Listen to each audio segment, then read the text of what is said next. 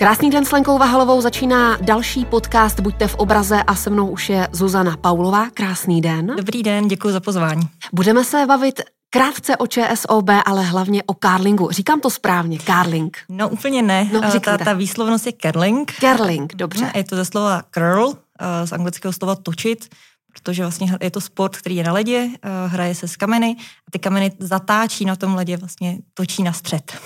Takže curling, ale víte, že spousta lidí říká curling. Jo, a mě to přijde úsměvné a vlastně hrozně milé. Takže curling a hlavní téma postup na olympiádu v Pekingu. Gratuluju, to je první věc, kterou musím udělat. Pojedete tam uh, někdy v únoru 2022. Těšíte se? Ježíši, strašně moc. Tak uh, samozřejmě pro mě je to splnění snu, uh, který už jsme nějakou dobu měli a v únoru, my tam začínáme v únoru, ale Takže jedeme tam poletíte. od trošičku dřív, už tam budeme se být v lednu. Jak probíhá aktuální příprava? No, představím si, že jsme si ji představovali trošičku jinak. Ty vlastně hnedka po tom, co jsme zjistili, jsme kvalifikovaní, tak jsme měli velké oči a doufali jsme, jo, tak to bude tady Kanada, tamhle Japonsko, možná Čína a to by bylo všechno a takhle jsme to krásně měli rozplánovaný. Ale pořád na, v naší sezóně ještě hraje roli COVID a aktuální proti, protiepidemická opatření. Takže jsme to museli hodně uspůsobit. A hodně cestujeme teď po Evropě, jezdíme na turnaje světové tour, což jsou pro nás vlastně ta hlavní příprava teď už před tou olympiádou potřebujeme hrát, hrát a hrát a to ideálně proti těm nejlepším týmům, které potkáváme právě na té světové tour. Škoda je, že se nám nedaří výjíždět zatím do té Ázie, nedaří se do Kanady, ale aspoň po té Evropě potkáváme ty špičkové evropské týmy. A, takže teď jsme se minulý týden jsem se vrátila z Estonska, ze světové tour, před minulý víkend jsem byla ve Švýcarsku, takže já to mám teď docela cestovní. Tak to je taková zásadní otázka, jak se to daří eh, skloubit s ČSOB, s prací v ČSOB. Tak já jsem samozřejmě moc pišná na to, že pracuji v ČSOB a že mám takového zaměstnavatele, který mi to umožňuje. Pracuji na plný úvazek a curling se dělám z ze své standardní dovolené. Takže to znamená, že všech, opravdu všechno moje dovolená jde do curlingu. A občas mi to samozřejmě chybí, že chtělo by to nějakou tu válecí dovolenou u moře, ale eh, vím, že vlastně ČSOB mi případně vyjde vždycky stříc, kdybych potřebovala neplacené volno, tak se určitě rád mluvit. Jaká je vaše práce pro ČSOB? Eh, já vlastně řídím teď projekt Kate for Employees. Eh, je to projekt virtuální asistentky, kterou připravujeme pro pracovníky ČSOB, ČSOB retailové sítě.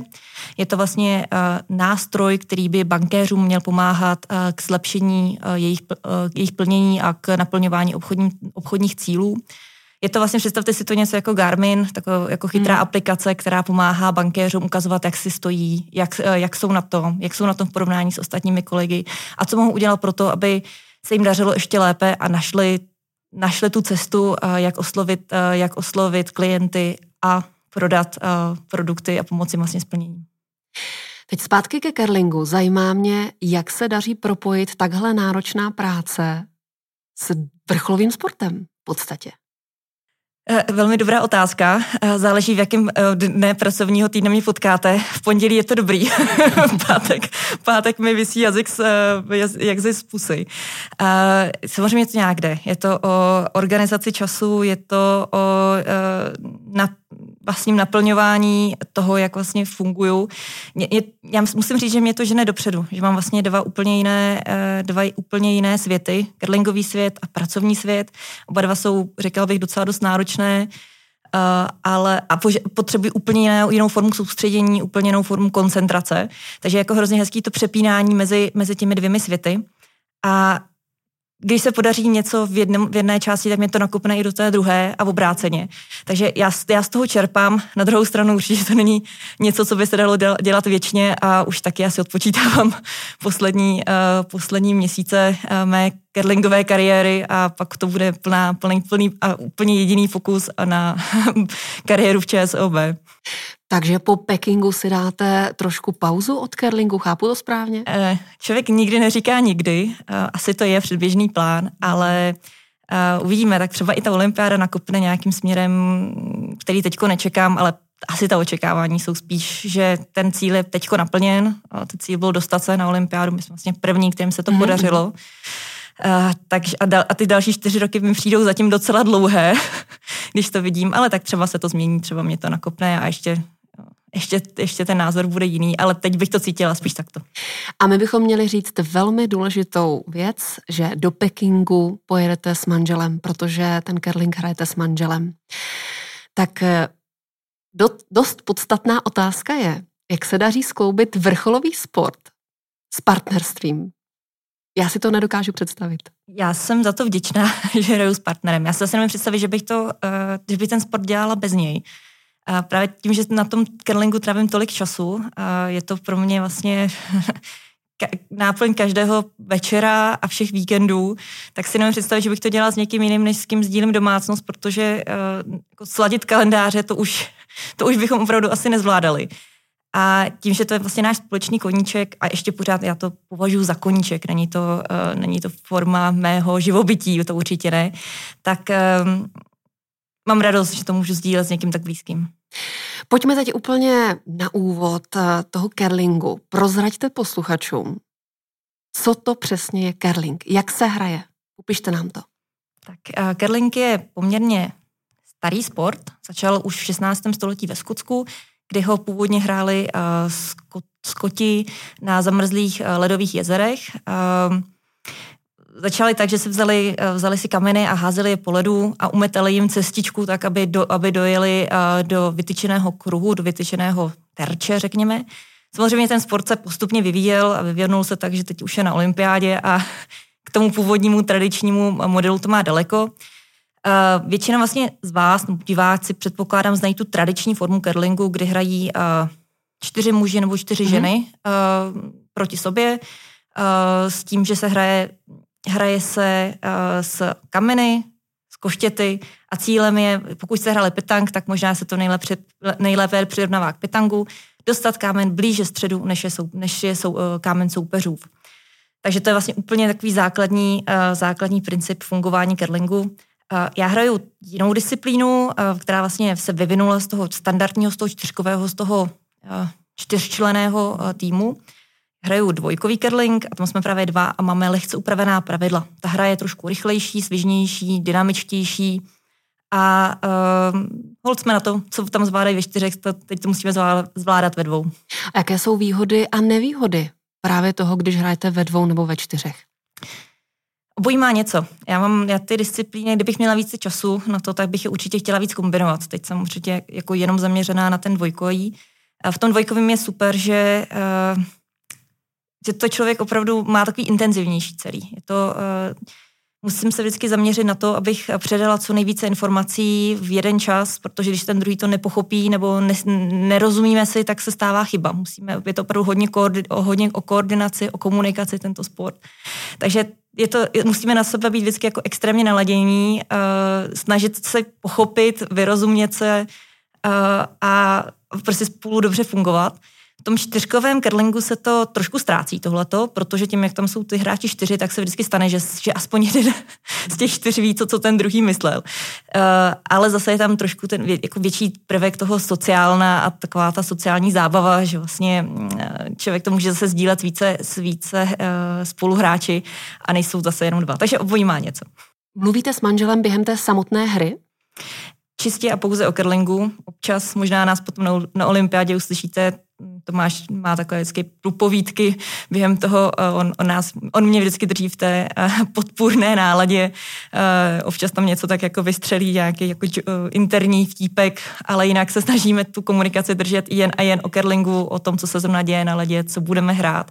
Tomu kerlingu se přizdívá šachy na ledě, mm-hmm. takže vlastně celou tu dobu diskutujeme strategii, co budou ty další tahy, snažíme se přemýšlet dva až tři tahy dopředu, a zároveň musíme hodnotit, protože to je asi zajímavé, to asi většina lidí neví, ten, uh, ty podmínky, na kterých hrajeme, se v průběhu hry mění. A není to tak, že vlastně přijdeme na jedno hřiště a to zůstává stále stejné. Je to let, ten let eh, velmi reaguje na změnu počasí, na změnu eh, klimatizace, přijde víc diváků. Na to všechno vlastně ten let zareaguje, eh, změní rychlost, změní točivost a to jsou věci, to jsou faktory, které my si musíme sdílet, abychom zase jako zlepšili tu naši výkonnost a, a věděli jsme, co se vlastně na tom, na tom ledě děje. A pokud byste se ptala, jestli se bavíme i o nějakých jiných věcech, tak eh, snažíme se nějaké partnerské věci a domácí věci nechávat opravdu na doma a během turnaje nebo během zápasu, tak to určitě neřešíme. Jak jste se k tomuto sportu dostala? Úplnou, úplnou náhodou. Já jsem původně z pražských rostil a na pražských rostilech stála úplně první curlingová hala v České republice. Uh, takže mě v deseti letech uh, přesvědčili spolužáci, protože byl nábor samozřejmě v, nejbližších, uh, v nejbližším okolí po školách, ať si to jdeme zkusit. Takže nějak úplně náhodou jsem si to šla zkusit, zrovna jsem měla volnou chvíli a už jsem u toho zůstala. A s manželem jste se potkala u tohoto sportu? Potkali jsme se tam uh, o x let samozřejmě později. Oba dva jsme tenkrát hráli za jiné týmy a seznámili jsme se v průběhu jednoho turnaje.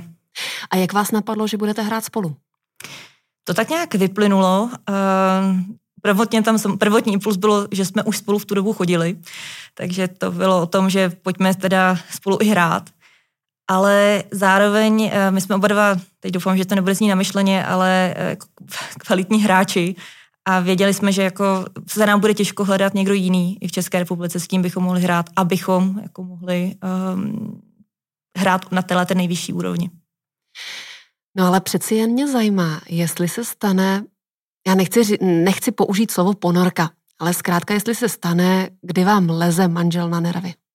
Eh, já myslím si, že 99% času jsme jako velmi spokojení. Ne, že by se občas nestalo, že uh, máme neschodu většinou, ale ty neschody jsou malé a jsou uh, spíše takové jako povrchní nebo uh, úplně jako, ale to tomu asi patří, no, aspoň je to nějaká, aspoň je to nějak, něco intenzivnějšího, co nás zase vrací jako nahama na zem. Ale řekla bych, že jako na ponorky netrpíme. A dokážete si představit ten velký tlak olympiády? Zatím ne. Já se přiznám, že je to něco, co mě trošku děsí. A že vlastně tady tu zkušenost nemáme. My jsme toho prožili už poměrně dost, tím, že objíždíme světovou tour, na mistrovství světa jsme byli spoustukrát, máme za sebou výsledky, ale olympiáda je pro nás něco úplně jiného. Zvlášť pokud tam prostě budou fanoušci a bude tam těch, těch diváků tolik, kolik si přejeme, tak na to úplně zvyklí nejsme. A doufám, že nás tohle to nesemele, že, že je to něco, co, co zvládneme. Já věřím, že ano.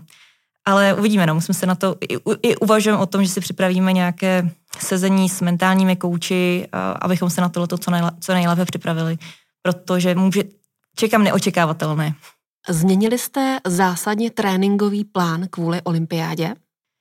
Eh, no, změnili jsme ho uh, pět let, šest let zpátky, kdy jsme si opravdu řekli, tak teď je ten čas, teď opravdu chceme zabojovat o tu olympiádu, tak to jsme opravdu změnili vlastně všechno. A změnili jsme podstatu tréninku jako takových. Zjistili jsme, no, spočítali jsme si, že na olympiádě budeme hrát proti profesionálům, že vlastně my tam jsme jedni, jedni nebo možná, jestli nám tam dorazí ještě někdo, ale předpokládám, že spíš ne, tak zatím jsme tam jediný amatéři proti ostatním profesionálním týmům. Takže víme, že to naše herní manko, které máme, eh, jako nevyrovná to, co vlastně natrénují ostatní týmy, takže jsme museli jít na kvalitu a ne na kvantitu. Víme, že si nemůžeme dovolit strávit na ledě 5-6 hodin denně, jako některé jiné týmy, že, my tam, že jsme rádi, že zvládneme hodinu a půl denně. Tak e, potřebovali jsme upravit ten režim tak, abychom opravdu věděli, že nepřepneme síly, že to zvládneme. Máme dva nové trenéry, který, kteří nám pomáhají a vlastně nás určitě dostali na ten vrchol. Takže ano, ta změna přišla, ale potom, co jsme se kvalifikovali, to znamená od května, uh, myslím, že jsme nic nezměnili, že se snažíme udržet v tom, v tom najatém našem systému, protože za ten půl rok už toho asi moc nevymyslíme. Kolikrát týdně trénujete? Trénujeme čtyřikrát týdně, ale většina toho času, který vlastně se počítá do těch tréninkových hodin nebo toho manka, který máme na ledě, tak eh, je o víkendech, kdy opravdu chceme na tom, na tom ledě jsme skoro vždycky. Jakého máte trenéra a jaké nároky na vás klade? Já mám, máme trenéry dva. Eh, oba dva vnímáme stejně důležitě. Jeden trenér je vlastně národní trenér, Brad SQ, a je to kanadský, kanadský trenér, které, kterého najala Česká kerlingová asociace. Ten nám pomáhá s takovou tou teoretickou koncepční přípravou, jak vlastně se připravovat obecně. A pak máme týmového trenéra, Kubu Bareše, který je naším trenérem z povahy toho, aby nám pomáhal vyhodnocovat statistiky, řešil, kde máme, kde máme technické potíže, pomáhá nám s tou aktuálním, s, aktuálními, s aktuální potřebou v průběhu turnaju. Takže to je vlastně člověk, který s náma objíždí ty turnaje a, a je s náma intenzivně na trénincích. Národního trenéra máme vždycky jednou za čas jako koncepční, koncepční přípravu. Na všech trénincích je ten trenér přítomný nebo někdy trénujete sami s manželem? Občas i sami, občas i sami, tak um, nepot, určitě nepotřebujeme, aby tam s náma někdo byl celou dobu. Uh, my si i vlastně dost sami říkáme, co potřebujeme. Už, už, uh, už jsme na to staří dost, abychom tak tušili, kde máme, kde máme limity a co i ví, my víme, co potřebujeme. Jako je super tam mít ten třetí pohled, který nám jako otvírá oči, ale řekla bych, že tak 70% toho si skoro diktujeme sami, protože víme, co chceme. Bavili jste se s trenéry o tom, jaká je, nebo jakým, ne, jinak se zeptám, bavili jste se s trenéry o tom, jaká je reálná šance v Pekingu uspět? To znamená, že třeba máte představu o tom, na jakém místě se umístíte? Eh, samozřejmě, je to součást plánování po každé sezóně, co jsou cíle na tu další. Tak eh, teď jsme si vytyčili ty realistické cíle a já myslím, že realistický cíl je skončit mezi pátým a sedmým místem na olympiádě z deseti týmů. To jsou vlastně takové ty naše papírové předpoklady, že už jsme, už jsme byli párkrát v životě třetí, už jsme párkrát něco vyhráli, ale taky jsme párkrát byli desátý. Takže ten pátý až sedmý by mohlo být, to by byl za mě jako úspěch a, a, a, a čistý štít. Všechno navíc by bylo spíš překvapení, ale tak může se zadařit, může být šťastný týden a stejně tak to může nedopadnout, ale říkám, pátý až sedmý by bylo fajn. Dá se curlingem uživit? Absolutně ne, uh, spíš naopak. Je to koníček, do kterého spíš investujeme. Jo, tam je to, uh, dostáváme příspěvky od Českého svazu curlingu, který vlastně um, získává zase podporu od ministerstva, škol, to, ministerstva školství uh, a tělovýchovy. Uh, a ty vlastně distribuje mezi reprezentace. Takže my vlastně nikdy dopředu nevíme, kolik peněz k nám přiteče, jaký vlastně rozpočet na tu sezónu máme, tak jako tušíme už odhady eh, z posledních let, tak umíme tak odtypnout, kolik tak peněz nám dorazí. Na druhou stranu, eh, kdyby nedorazili, nebo, eh, nebo my jsme nevyhráli republiku, protože u nás je to o tom, že musíme být mistři republiky, abychom se stali, abychom se stali českou reprezentací, tak stejně potřebujeme peníze na přípravu. A to jsou potom peníze, které dáváme z naší kapsy. Co byste v České republice v rámci toho curlingu ještě zlepšila? Je strašně moc. je tam toho, eh, je toho spoustu, co, co se dá vylepšovat. A my jsme pořád malý sport, a nejsme moc známí, nejsme mediálně zpropagovaný tak, jak bychom mohli být, si myslím. Eh, a přitom si myslím, že ten sport je pro diváky a i potenciální nové hráče velmi zajímavý. Že já se, dost, jako, já se setkám jenom s kladnou a pozitivní reakcí, když chodím po mm, ulici tak, ale s koštětem, tak se všichni zastavují a říkají, jo, to je ten curling, to známe. A jak se to hraje? Takže si myslím, že ty lidi to jako zajímá a, jako mají, a chtějí o tom něco vědět. A úplně to neprotýká médii, a nebo nejsme, nejsme tak vidět, jak by to mohlo být. Takže a proč je... si myslíte, že to nemá takovou mediální podporu? Není to zkrátka sport, který je in? Já doufám, že po olympiádě už bude. to je moje vlastně přání. Asi to nejsou výsledky, ale přání by bylo, aby se nám to podařilo aspoň trošku zpropagovat. Uh, ale uh, asi, asi to nejsou, jako možná ten curling není úplně jednoduchý na první pohled. Uh, není to, že si člověk sedne k televizi, dá si popcorn a na první dobrou ví, co se tam děje. Musí tomu dát chvilku hodinku, dvě, to, se na to opravdu intenzivně dívat, aby pochopil, o čem že ten sport vlastně je, co že se tam děje. A pak si myslím, že se tomu dá přijít na chuť, ale pokud se na to díváte pět minut, tak vás to asi nezaujme. Musíte curling eh, doplnit dalším sportem, abyste si udržovala fyzičku? Určitě a zároveň i tohle je moje takový Tohle vím, že je jedna z věcí, která by se taky dala vylepšit a je na to málo času. A i zase prof, týmy, proti kterým hrajeme, ty profesionální týmy, tak to mají jako standardní denní součást přípravy. Tráví x hodin na ledě, x hodin v posilovně a plus nějakou vytrvalostí.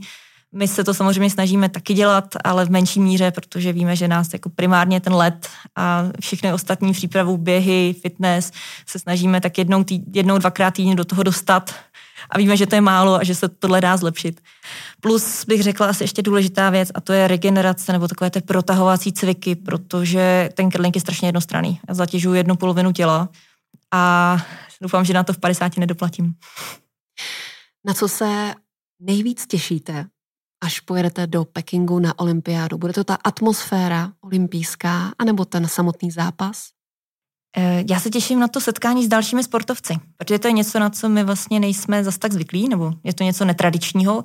Potkáváme samozřejmě ty naši soupeři, které, se kterými budeme hrát na olympiádě, tak s nimi hrajeme běžně. My právě ty potkáváme na eh, turnají světové tour, hrajeme s nimi na mistrovství světa, tak ty známe, víme, jak budou probíhat ty zápasy kedlingové, ale těším se na všechno to ostatní, to okolo, eh, jak vlastně fungují ostatní sportovci, jak bude vypadat ta olympijská vesnice, jak, jak nás vlastně přijmou ostatní, ostatní hráči, jestli pro ně nebudeme kokosy na sněhu a, a jestli pro, jak, jak to vlastně bude celý vypadat. Napadá mě taková hezká finálová otázka, jestli vůbec máte čas odpočívat. To je právě to, proč eh, říkám uh, pauza. Eh, já, já tohleto potřebuji teď jako sůl. Každá, každý víkend volná nebo každá dovolená, já se tak strašně tě... Vždycky jsem byla proti all inclusive v Egyptě, v Tunisku a teď bych udělala jenom to, že mě někam mě tam doveste, posaďte mě na tu pláž, dejte mi drink do ruky a nechte mě tam týden být. Takže na to se strašně těším. Vypadá to, že v roce 2022 po Pekingu si to splníte. Snad ano. Mým dnešním hostem byla Zuzana Paulová. Já vám moc děkuji za rozhovor, ať se daří a držíme palce na olympiádě v Pekingu. Děkuji moc krát.